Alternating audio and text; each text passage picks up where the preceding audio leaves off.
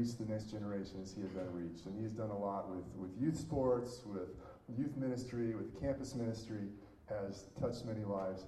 And uh, he actually, Wayne started the whole name called The Greatness, the name of our campus ministry was the name that, that came through Wayne.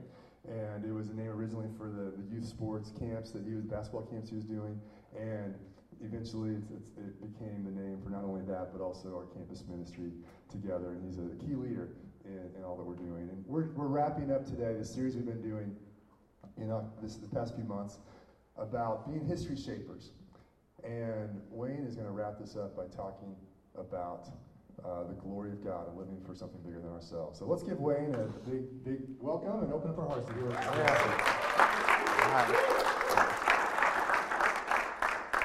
All right, good morning.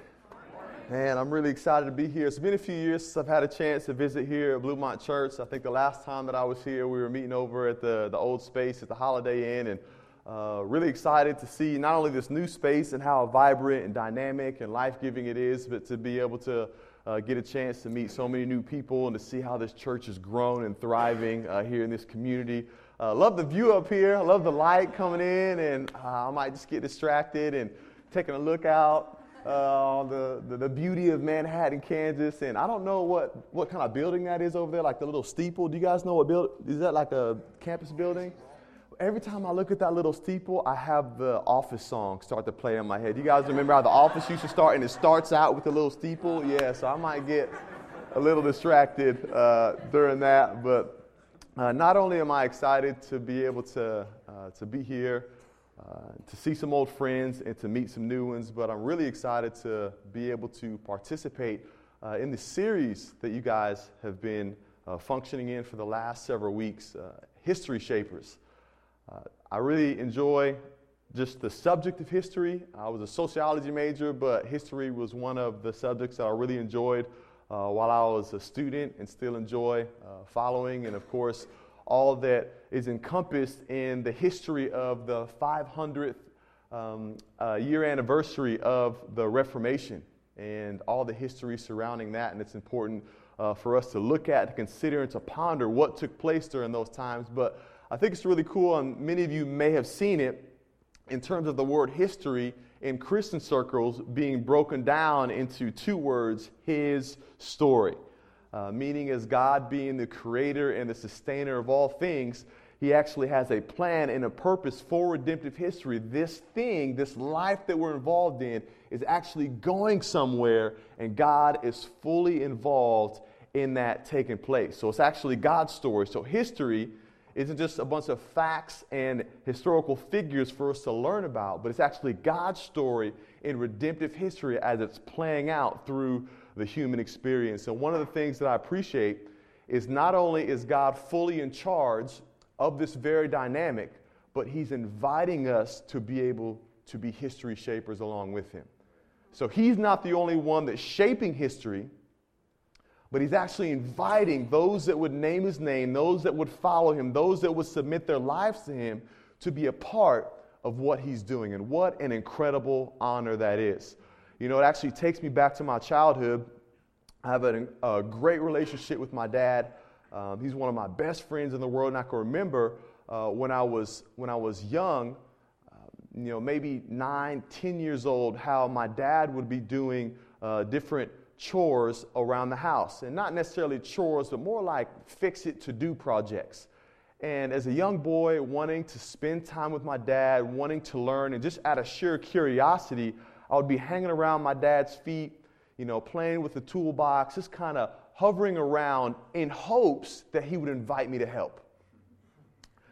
And so it's interesting, my dad being very handy, obviously being older, well versed and experienced in being able to fix things around the house, did he need my help?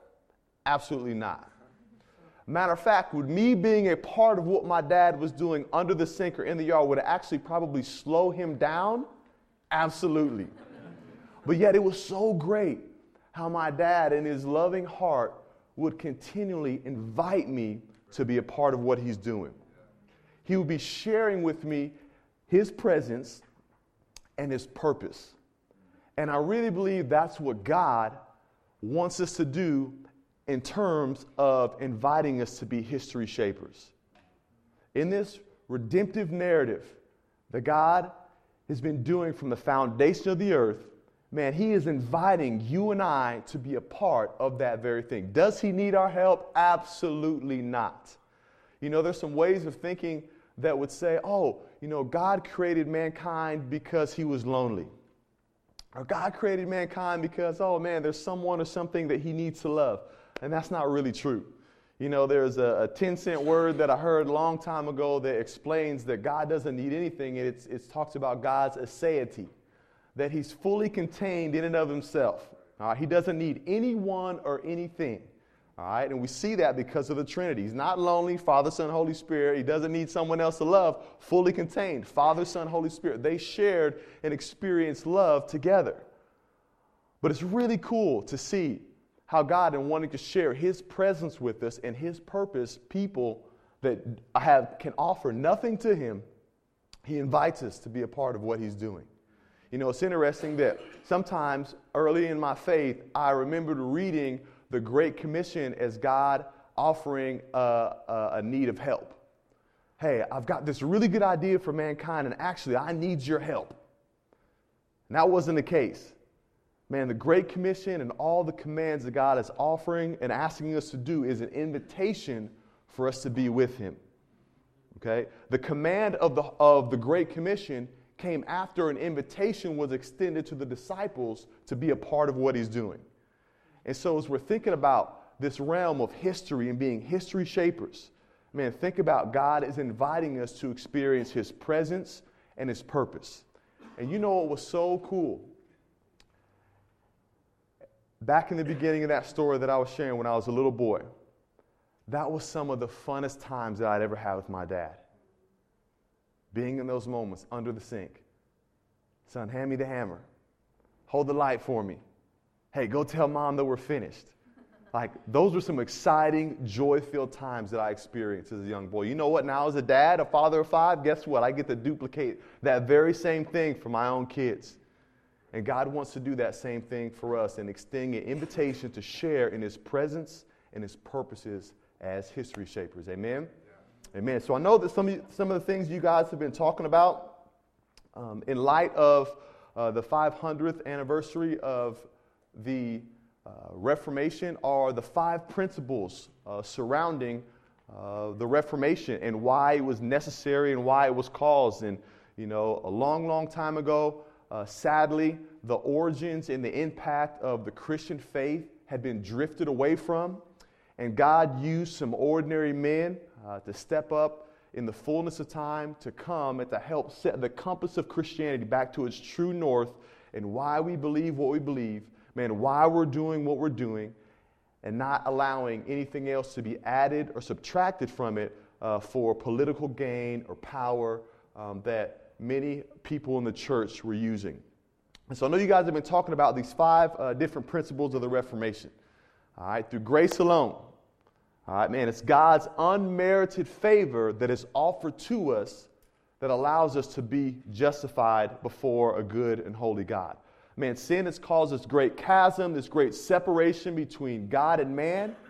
And here we see through these principles, through the work of Christ, through redemptive history, God is bringing us back to Himself and justifying us, and we get a chance to get a glimpse of what those look like through these five principles. So the first is through grace alone. Man, it's God's unmerited favor, His goodness, His faithfulness that even though we've rebelled, we've betrayed, we've turned our backs on God through our sin, that He's still offering the opportunity for our lives to be justified through faith in Christ. All right, the next one goes through through Christ and Christ alone. All right? Because of our sin, because of our rebellion, man, there is a consequence. There is something that is needed to be able to make what has been wronged right. In the Old Testament, we see it was a sacrifice through a spotless lamb. And here in the New Testament, we see that Christ and Christ alone was that final sacrifice that had the ability to make right, to make whole that which sin had broken. All right, the next up is through faith alone. Okay, it's through faith alone in the person and the work of Christ that our lives and our hearts can be justified. All right, we have nothing else to offer. We have nothing else to add to that through our works. It's not about going to church more. It's not about trying harder. It's not about giving money. It's not about jumping through any religious hoops. None of those things have the ability to bring our lives into justification with, Christ, with God, but it's through Christ and Christ alone as we put our faith in Him. I think you heard last week a little bit about through Scripture, all right, taught by Scripture alone, that the Word of God, the Holy Bible, is infallible and authoritative. All right, and it's through Scripture, through the Word of God, this living and active Word, this Word that was breathed by the Holy Spirit, inspired by the Holy Spirit through men written down. Man, it's through this word that we get a chance to be taught and informed and enlightened in the things in the ways of God. And finally, here we come to the final part, which I get a chance to share a little bit more about, and it's for God's glory alone. Okay, where is all this going? Where is all this headed? our lives, our devotion, our sacrifice, our time in the Word. Man, where is redemptive history headed? And it's all headed to the glory of God. Man, as we read the end of the book, it starts and it finishes with God, everything pointing back to Him. And so we're going to get a chance to look uh, a little bit more about that. I love how, even as the Reformation was taking place, uh, there was uh, a group of men in wanting to inform this next generation of believers, uh, to teach them the ways and to teach them these principles in a deeper way. And they came up with this uh, almost like a manual or a pamphlet or a teaching guide called the Westminster Catechism. Okay? And it's almost like a kind of a Q&A uh, manual or training guide for new believers and new Christians. And if you haven't had, ever had a chance to check it out, I really encourage you guys to do it. Uh, it's a real simple, easy Google search, and it's very, very informative, very, very enlightening, and I think you will find encouragement from it. But it's interesting that the very first question, the very first answer that's found in that training manual that these men long ago wrote in hoping to reform the faith and the foundations of Christianity, the very first question was this it says, What is man's chief end? Basically, in that question, where is all of this headed? And the simple answer to that man's chief end is to glorify God and to enjoy Him forever. So, as you consider your life's purpose, your life's worth, your life's value, where is it headed? What am I doing all this for? That's the answer. Our chief end is to glorify God and to enjoy Him forever. And you know, I'm so thankful that the last part of that talks about enjoying God. Because I know oftentimes the way that we can view Christianity, the way that religion has shaped and framed God and the way that He's called us to live, it's made it devoid of enjoyment and satisfaction. Has anyone else been there? Gosh, it's just dry, boring, rigid. Man, that, I don't want anything to do with that. Before I came a Christian, became a Christian, I looked at Christianity, I looked at religion, I looked at faith as something like that. But I'm so grateful as I was better informed by the Word of God, as I was able to engage actively in a relationship with Jesus and other people, I found that I was able to be able to enjoy it. Man, I really believe that might be a spirit over some of the people here this morning. That, man, you haven't fully been able to enjoy God. Maybe because some rules you've been following or uh, some you know, dogmatic religion that you've been living under from early stages in your life. And I just believe God wants to set you free from that. So be able to experience joy. I just pray that would happen in Jesus' name as you guys get a chance to listen into the message this morning. So, glorify God. Okay, we hear that word all the time. The word uh, glory to God or glory, the glory of God is found over 500 times in the Bible. It's used time and time again in a variety of settings. And, you know, it's not only is it messed up that Jonathan would ask me to come here after the KU-K-State game, to which I do ministry and I'm a chaplain for the KU football team. And I had to preach a message to them yesterday that I thought would work, but we lost. So now I'm really not all that secure and confident in my ability to preach right now. So hopefully I'll regain that sometime during this message. But then I get assigned this, uh, this incredible, like, weighty topic of the glory of God. And, you know, it's, it's so intimidating because really, when I think about the glory of God, it's almost, it's really like a diamond. And I don't know if you guys have, have uh, you know, been around diamonds, whether it's something that's you know, on your hand or a piece of jewelry you've seen in a museum. But one of the things that's interesting about a diamond is that you can look at it from a variety of different angles, and it shines differently each time. And that could be really beauty and awe inspiring. But when you're trying to explain something, it's very intimidating. So I'm going to do my best to explain a little bit about the glory of God, but probably mostly what I'm going to say is going to be grossly understated. Because when we think about the glory and the vastness and the power and the might and the majesty of this amazing God, it's really difficult for words to put it in accurate context. It's really even difficult for our heart and our mind to be able to fully wrap and grasp what that truly means. And you know what? That's not actually a bad place to be in because what it causes is it causes us to worship. It causes us to worship. It causes us to actually not just try to figure out what glory is and who it's due, but actually causes us to reflect glory back because God, you're so big. You're so amazing. You're so grand. You're so beautiful. Man, I can't fully comprehend it, but God, I just want to offer up my praise to you. And so, hopefully, as I'm trying to piece feeble words together, that there is a awe-inspiring worship that comes from your heart, maybe not being able to fully understand it. And so, we're going to take a look. So, the glory of God. Well, you know, how can we how can we break it down? You know, when I think about the glory of God, I think about His greatness and His beauty. And you can look all throughout Scripture and see uh, just incredible signs of that, whether it's from the very start of creation, man, God speaking a word and it happening, taking place, creating the world and everything in it. I got up early this morning and got a great piece of that driving in from Manhattan um, and coming across the Kansas Flint Hills, one of my favorite spots on all the planet I've seen, lived on beaches, I've been in mountains, I've been everywhere. I love the Flint Hills. Maybe it's just the Kansan in me. I love it. And of course, as I'm coming across the Flint Hills and the sun is rising, and there's just this gorgeous, amazing picture that I get a chance to experience, man, it's the beauty and the power of God I'm beholding right there in that moment. It causes me to worship, it causes me to be in awe and wonder, it causes me to take this glorious scene and to give back glory to this amazing God that created it. I mean, you can find it in so many different instances in creation. I mean, you can find the glory of God in different settings in the Bible where we think about um, God's interaction with Abraham. How here it is, God is establishing this covenant, this unbreakable commitment this amazing God is stooping low to create this covenant, this commitment, this relationship with Abraham and his people, fully knowing that they don't have the ability to hold up their end of the bargain.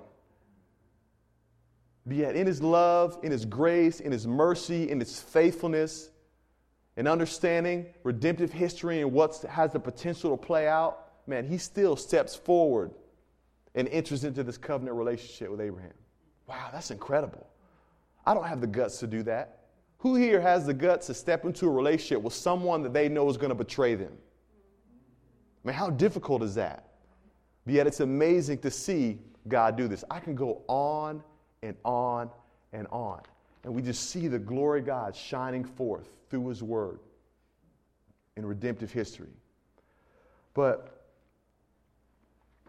of course, one of the places where I want to turn in terms of where the glory of God is and where we can best see it is actually in the life of Christ.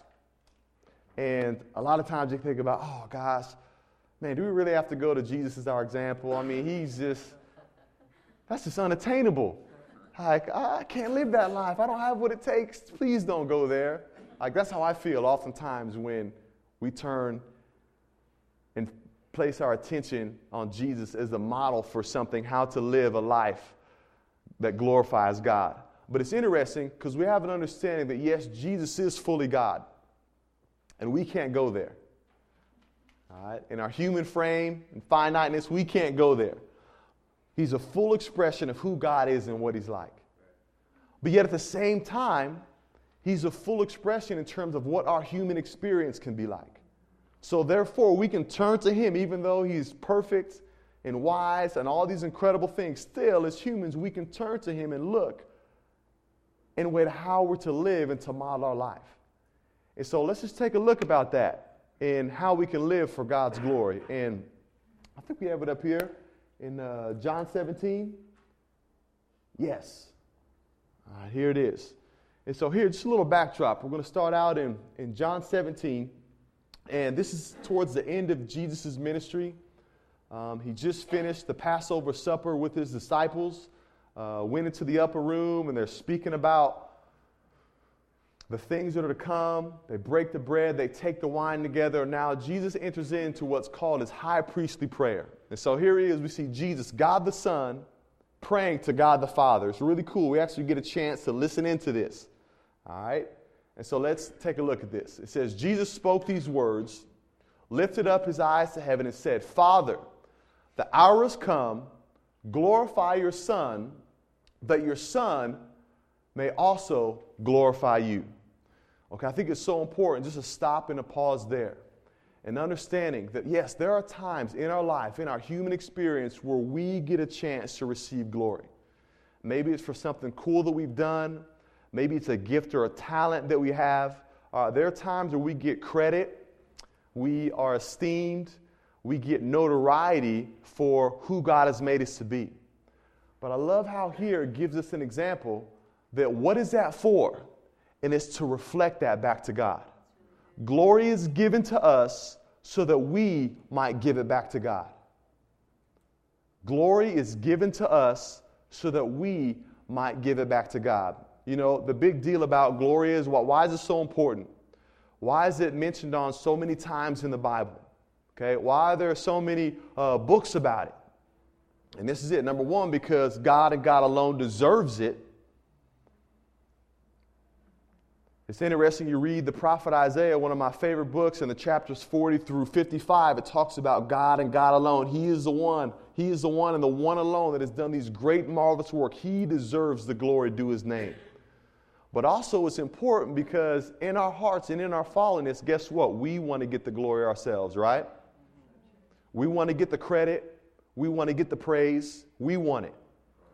You know, I really feel like even when you look in Genesis chapter 3, one of the very plays of the enemy as uh, the serpent was tempting Adam and Eve in the garden was this very play on glory.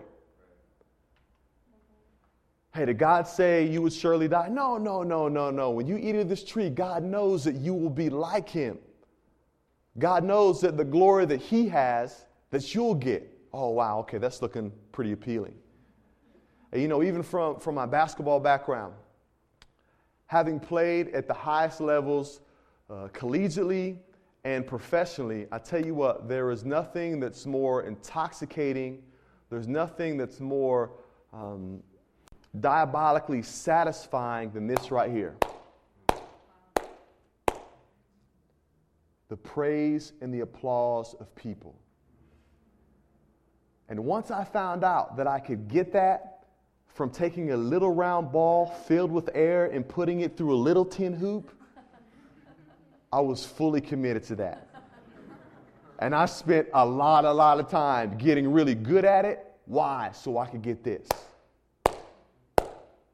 So I could receive glory from others. And what happened was is I would internalize it. I would keep it inside myself and inside my heart like a reservoir. Yes, just reveling in it, wallowing in it. But something was missing. Why? Because God created the world, He created us so that when we do receive a measure of glory because we've been made in His image, man, He's given that so that we can give it back to Him. And so, as you guys think about the different giftings and talents and passions that God has given to you, that you might get a little attention or notoriety from, that has been given to you so that you might give the glory back to God. Amen? All right, so I'm going to go on. Man, that was a lot right there in two sentences. Come on, God, it's your word. So we're going to move on here in verse 2. And he says, As you have given him authority over all flesh, Jesus speaking of himself, and that he should give eternal life to as many as you've given him. And this is eternal life, that they may know you, the only true God, and Jesus Christ, in whom you've sent. I know you guys hear that a ton here, that eternal life has nothing to do with becoming a Christian, waiting till you die, and then going to heaven, but eternal life can be experienced right here now. Amen? How? Through knowing God, through knowing Jesus Christ. And this is what I really want to harp on right here, in verse 4. And he says, I have glorified you on earth by finishing the work which you have given me to do. And now, O Father, glorify me together with yourself with the glory which I had with you before the world began. I had to throw verse 5 in there because it's just amazing. We can't go there. I mean, look at that. Glorify me with the glory that we shared before the world began. We can't go there, right? But it should cause us to awe and marvel and worship Jesus. But the verse before it talks about God, I've glorified you by finishing the work that you've given me to do. Now, as we ask ourselves this question, how do we glorify God? It sounds complicated. It sounds untouchable. It sounds like something that we can fail at. But here we get a glimpse in Jesus' high priestly prayer. How do we glorify God? By completing the work that God has given us to do. I know a lot of times when we hear the word work, we think about working to earn something back from God. That's not the case. Why? Because we look at the principles by grace alone, through Christ alone, in faith alone. So when we talk about works in this verse, it's not about trying to gain or earn anything from God, but it's out of an overflow of our heart. God, we recognize who you are. We recognize what you've done through the work of Jesus Christ. And therefore, because of that, God, I want to go and join you in your purposes. Just like that small little boy that wanted to join his daddy in fixing the sink. Man, we're called to join God in his work and his purposes on the earth. And Jesus says here that that is how we're able to glorify God the Father by joining and completing the work that he's given us to do. Amen? So, a lot of times when we think about this, we think about Jesus. Yeah, he came, he did some incredible works. You know, we can start from the cross and work backwards. We see miracles, incredible teachings. And again, sometimes we can sit in those seats and think, wow, I can't touch that. That's too lofty. Man, that's too holy. I'm just a college student. Man, I'm just, I'm just a husband, a wife. I, I, I've got kids. I've got a job. I don't have time to do all those things. I don't have the ability. And the work that Christ is talking about doing and accomplishing here in this verse has so much more to do with just the big grand miracles. Now, thank God for those. But what about the little things that Christ did on a daily basis, faithful to do? The little works. You know, one of the things that I appreciate about the life of Christ so much is thinking about where he actually chose to be born. I mean, think about this God wrapping himself in flesh, coming to earth, could choose to be born in any city, to be born under any circumstance, to be born into any ethnic group. But you mean to tell me that he actually intentionally chose to be born to a no name family, into a town with a bad reputation, to be overlooked and marginalized for the first 30 years of his life, and to be born under scandal and scrutiny? I mean, we can look back at the life of Christ say, yeah, you know, we read the story, we know that it's all going to end up good, but think about what God chose to be born into. And think about how faithful he was in those small circumstances on a daily basis. Man, submitting himself to his parents. Man, learning the word. Man, being faithful to serve others. Think about, man, talk about Jesus was what? What was his occupation? A healer, a minister? No, he was a carpenter. Now, wow. Man, here it is the God that actually created the very wood beams that he's working with and created the laws of physics that actually govern hey, man needing to have nails and, t- and four legs and a table. He created those things, but yet he humbly submitted himself to becoming a precision carpenter. And guess what? I bet he did that well, right? Guess what? That was part of the work that God had given him to do.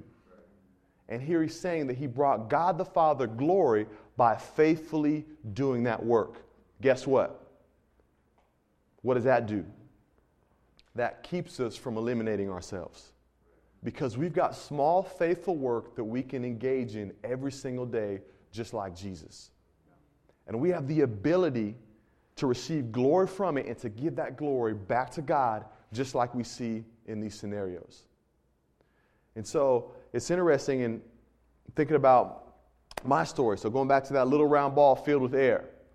And so I'm going after it, I'm pursuing it, I'm trying to grow in the skill. Why? Because I'm getting attention, I'm getting approval, I'm getting affirmation, I'm getting a scholarship. Man, I have a potential and a career in it. Yes, these are the things that I want. But as I started to walk with the Lord, I became a Christian in 2003 through the campus ministry called to greatness that we have here. And as I began to actually open up the Bible and to read about this incredible God and this amazing man Jesus, I'm starting to look at his acts. I'm starting to look at his deeds. I'm starting to look at the things that he accomplished. And I'm thinking, okay, why would there be a stadium filled with people wanting to clap for what I do when this guy right here is doing far abundantly more? Wait a minute. The small things that I can do with my life pale in comparison to what is taking place on the pages of this Bible wait a minute. So this glory isn't about me. It's not about my praise or approval. Man, it's about something in someone else. And so then I begin to experience this change and transformation in my heart. That the reason why I live, the reason why I play, the reason why I'm committed to practice and to be disciplined and all these things that are associated with this talent isn't for me, but it's to be given to someone else. And everything changed from that. From that point on, everything changed. And you know what was interesting? We talked about that in portion of the catechism so that we might enjoy God forever. You know what? Once I began to live a life that was solely focused on glorifying God and not just getting the glory for myself, there was areas of enjoyment that I had never experienced before. The game of basketball, my life, my relationships became some of the most enjoyable things I'd never experienced. Why? Because they no longer became about me, but they became about offering up that glory to someone else. And so I went out and I finished, and I had a pretty good career. And so as I finished up here at KU, there was an opportunity. There was an opportunity.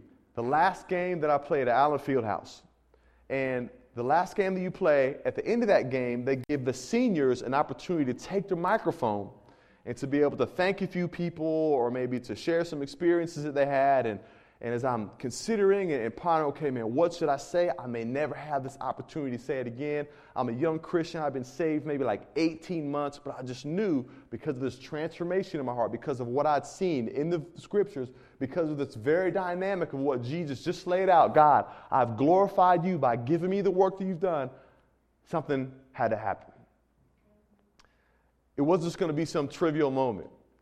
And so the Holy Spirit directed me to this portion of Scripture that I really hope would be an encouragement and a challenge to you guys as well in this area of glorifying God, living a life that glorifies God because He and He alone deserves the glory.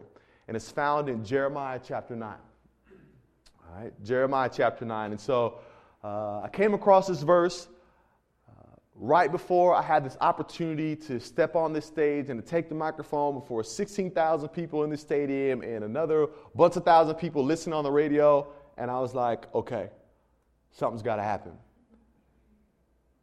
Man, God showed this to me, and oh no, are you asking me to share this? Wait a minute, God, are you asking me to declare a Bible verse in Lawrence, Kansas, one of the most liberal towns in the whole state? Wait a minute, God, as someone that has been receiving lots and lots of praise in that building, God, I know if I'm going to say this, there's going to be some jeers, there's going to be some boos, there's going to be some folks on the message boards the next morning that aren't really going to like that. There's going to be some criticism and scrutiny that I'm going to experience. God, do I really want to do this in this moment, in this building? And I was reminded of Matthew 10. Jesus declared to his disciples, Hey, when you're faithful to confess me before others, I'll be faithful to confess you before my Father in heaven. Man, think about the glory that we can experience to give back to God as we're faithful to step out and to do the works that He's called us to do. And yes, these works are going to get us criticized, scrutinized. Man, we're going to lose friends over these works. Man, we're going to be fearful in going to administer these works. But it's so worth it. Why? Because it has nothing to do with us. It's so that God can get the glory. That's why Paul could say to live as Christ, but to die as gain. Man, the persecution and the scrutiny that he experienced, it was worth it. Why? Because it was a gain for God, because God got the glory. And so here in Jeremiah chapter 9, I, I declared that, I said this. And it's just something that the Lord said. I just said back what he said. It says, Thus says the Lord, let not the wise man glory in his wisdom. No, we got a lot of smart people in here. Let not the mighty man glory in his might. A lot of strong folks in here. Let not the rich man glory in his riches, but let he who glories glory in this. Okay, if we're going to boast or take pride or glory in anything, it's not our strength, not our wisdom, not our riches, but here God lays it out. Man, that he understands and knows me, that I am the Lord exercising loving kindness, judgment, and righteousness in the earth. For in these things I delight, says the Lord. Man, that is what we're to glory in. Is these things here. Things that God glories and delights in. Again, not making it about ourselves, but taking this into every single part of our life. Not just the big things that go noticed, that we can share in front of people and that we can receive praise from, but being faithful in the small, unseen things, just as Jesus was the first portion of his life. For in these things I delight. Again, delight is connected to enjoyment. Man's chief end, to glorify God and to do what? To enjoy Him. Man, as we're doing this, God experiences delight. We get to be in the delight with Him. Man, enjoying all that He has to offer.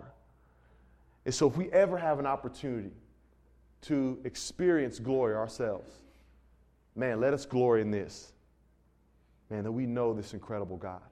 We have this amazing relationship with Him you know, the story just isn't limited. I know everyone has a story of their own in terms of how they've been able to live for God, but most recently, my wife, Katie, we've been married uh, 11 years. She's awesome. Many of you know her. She just found out that she was a match to uh, be a bone marrow transplant donor.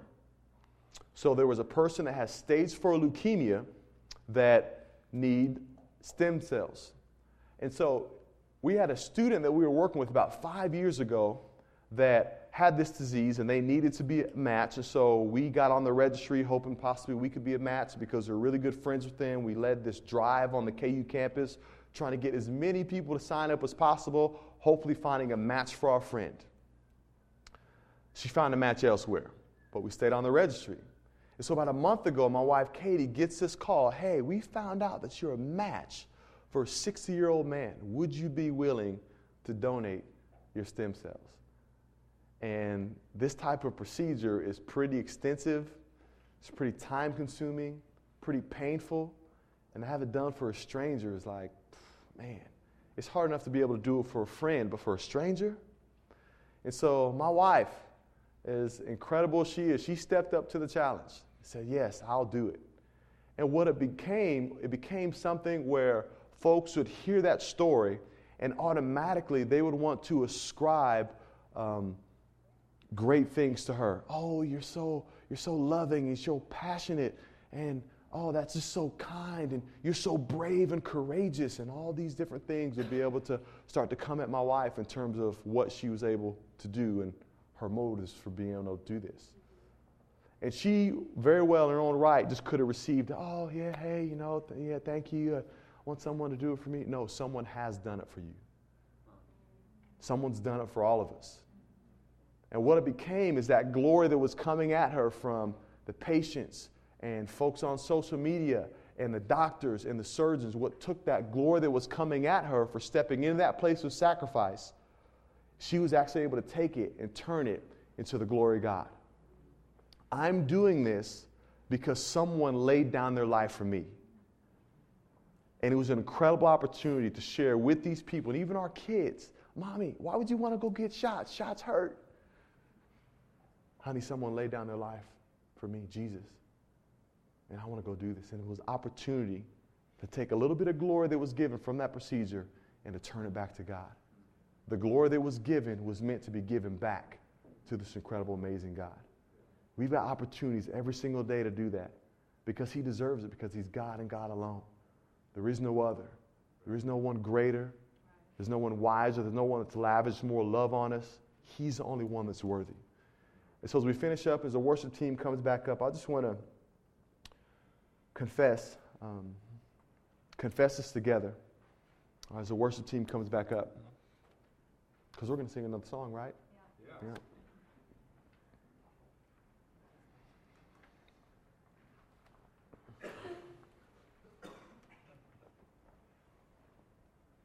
even where you're at right now, is you're considering